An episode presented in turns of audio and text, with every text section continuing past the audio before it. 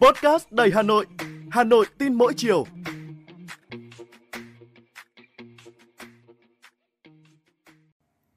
Xin chào bạn, tôi là Thúy Hằng, người đồng hành với bạn trong số podcast Hà Nội tin mỗi chiều ngày hôm nay.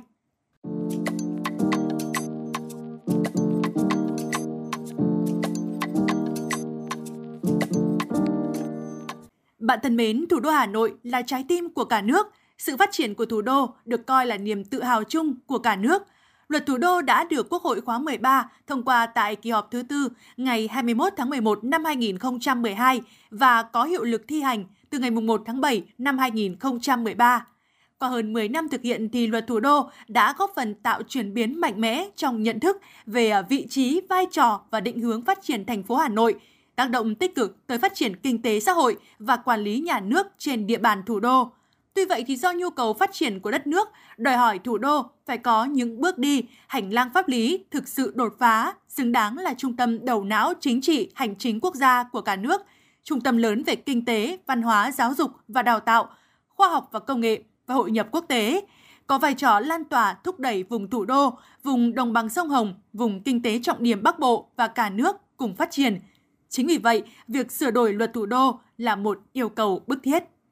Ngày hôm qua thì thảo luận tại nghị trường, các đại biểu Quốc hội đã dành nhiều thời gian và tâm huyết đóng góp nhiều ý kiến cho luật thủ đô sửa đổi. Các đại biểu đều nhất trí cao rằng là dự thảo luật sửa đổi có tính kế thừa cao, bám sát các chủ trương chính sách của Trung ương đối với sự phát triển của đất nước nói chung và thủ đô trong thời gian tới nói riêng – Dự thảo luật thủ đô lần này cũng đã cụ thể hóa khá là đầy đủ tinh thần của nghị quyết 15 của Bộ Chính trị về phương hướng nhiệm vụ phát triển thủ đô Hà Nội đến năm 2030 và tầm nhìn đến năm 2045 với nhiều điểm mới thúc đẩy phát triển khoa học công nghệ gắn với thực tiễn sản xuất, xây dựng Hà Nội trở thành trung tâm đổi mới sáng tạo, nghiên cứu, phát triển, chuyển giao công nghệ hàng đầu của cả nước và khu vực, xây dựng một hệ sinh thái khởi nghiệp sáng tạo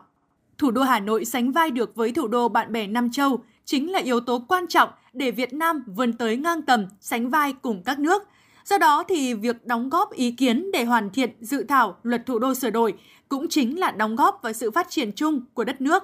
Sửa đổi luật thủ đô lần này cũng là dịp để chúng ta đánh giá một cách căn cơ, toàn diện quá trình hơn 10 năm thi hành luật thủ đô, chỉ rõ được những hạn chế, những yếu kém và đề ra được cả những giải pháp khắc phục đầy đủ, toàn diện đặc biệt là phải hiệu quả và khả thi. Như chúng ta cũng đã biết, thủ đô giữ một vai trò vị trí đặc biệt nên cần có cơ chế đặc biệt, đặc thù. Sự phát triển của thủ đô sẽ tạo ra động lực lan tỏa cho khu vực và cả nước. Vì vậy mà việc sửa đổi luật thủ đô tất yếu phải tính trong tổng thể mối quan hệ ràng buộc hữu cơ với các địa phương ở khu vực cũng như của vùng và của cả nước – Quy hoạch thủ đô chắc chắn tạo ra sự kết nối liên thông để thủ đô có thể chia sẻ cho các địa phương nhiều nguồn lực phát triển và nhận về cả sự chia sẻ và đóng góp. Trong đó thì có 3 mục tiêu luật thủ đô sửa đổi hướng đến được đại biểu Quốc hội bàn thảo là phải đặt ra yêu cầu phát triển cao hơn, nhanh hơn cả nước, có cơ chế thực sự vượt trội để khai thác các tiềm năng thế mạnh nội tại của thủ đô và tạo ra sức hút mạnh mẽ nguồn lực từ bên ngoài – Bên cạnh đó thì là quy định vai trò, trách nhiệm, quyền hạn của chính quyền và nhân dân thủ đô, tất yếu cao hơn cả nước. Muốn thủ đô phát triển thì nguồn nhân lực là một trong những yếu tố then chốt. Chính vì vậy, cơ chế thu hút trọng dụng nhân tài, phát triển nguồn nhân lực chất lượng cao và chế độ tiền lương, thu nhập của cán bộ, công chức, viên chức của thủ đô cần được quan tâm trong luật thủ đô sửa đổi. Trong đó thì việc thu hút và giữ chân nhân tài cần hướng đến không chỉ là người ở trong nước mà còn cả người ở nước ngoài, không chỉ là những người gốc Hà Nội mà còn từ khắp các tỉnh thành và kiều bào muốn đến Hà Nội sinh sống và làm việc. Thời gian qua thì thành phố Hà Nội cũng đã tổ chức nhiều hội thảo, hội nghị lấy ý kiến các chuyên gia, các nhà khoa học, quần chúng nhân dân góp ý cho luật thủ đô sửa đổi. Tổ công tác xây dựng luật đã tiếp thu nhiều ý kiến đóng góp quý báu, có giá trị thiết thực cả về lý luận lẫn thực tiễn, giúp thành phố hoàn thiện dự thảo luật thủ đô sửa đổi với những quy định đặc thù vượt trội, hiệu lực, hiệu quả, tạo thể chế thuận lợi để xây dựng, phát triển thủ đô văn hiến, văn minh, hiện đại, nghĩa tình. Phát triển thủ đô không chỉ là trách nhiệm của riêng thủ đô mà còn là trách nhiệm của cả nước. Luật thủ đô sửa đổi sẽ giúp Hà Nội giải quyết được các hạn chế bất cập hiện nay Trước hết là về cơ chế chính sách tài chính để đầu tư phát triển hạ tầng, xử lý ô nhiễm môi trường, di rời các cơ sở y tế, giáo dục ra khỏi nội đô, cải tạo chung cư cũ, để hiện thực hóa các mục tiêu đã được đề ra trong chủ trương chính sách của Bộ Chính trị, của Quốc hội, Chính phủ, việc sửa đổi luật thủ đô thực sự là trách nhiệm nhưng cũng là tình cảm với tinh thần Hà Nội vì cả nước, cả nước vì Hà Nội. Tin rằng là khi mà được thông qua thì luật thủ đô sẽ giúp Hà Nội chủ động, linh hoạt hơn, bám sát tình hình thực tế hơn trong công tác quản lý, thực hiện quy hoạch với những cơ chế cụ thể, tạo đà cho Hà Nội bứt phá, đủ thế và lực, vươn tầm cao mới, xứng tầm là thủ đô ta.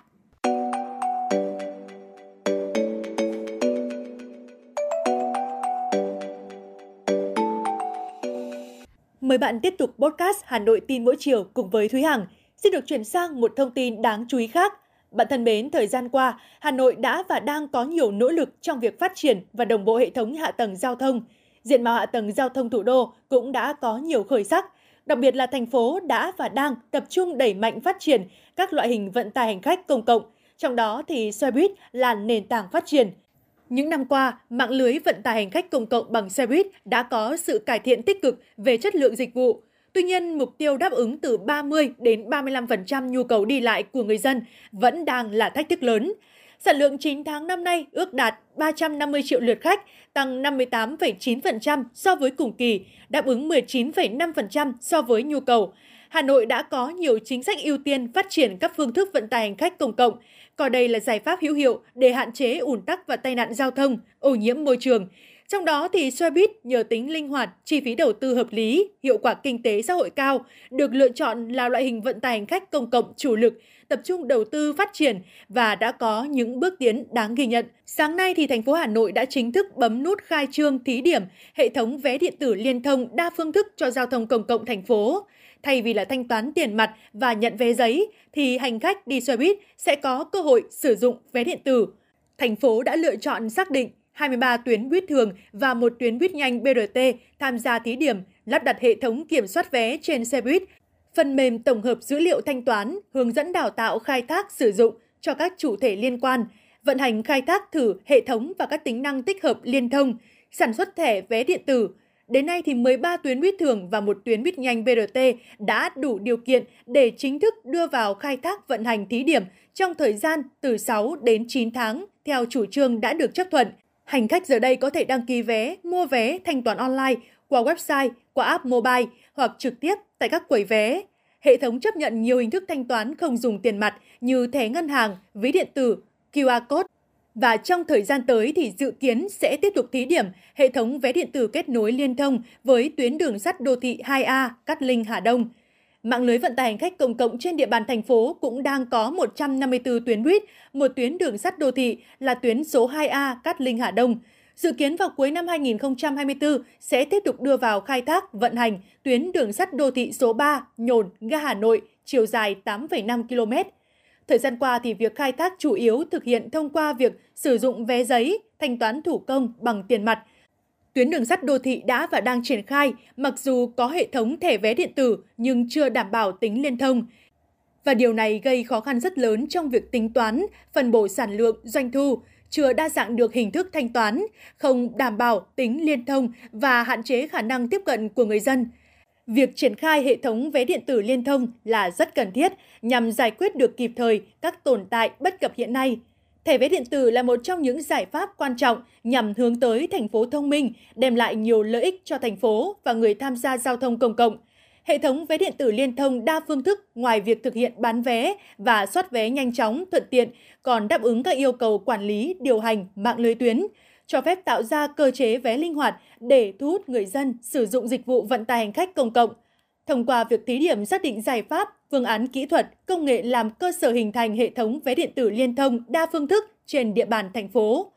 Từ đây thì cơ quan quản lý nhà nước có được cơ sở dữ liệu quan trọng phục vụ cho công tác hoạch định chính sách, điều hành, quản lý hệ thống xe buýt trên địa bàn thành phố một cách hiệu quả và nhanh chóng.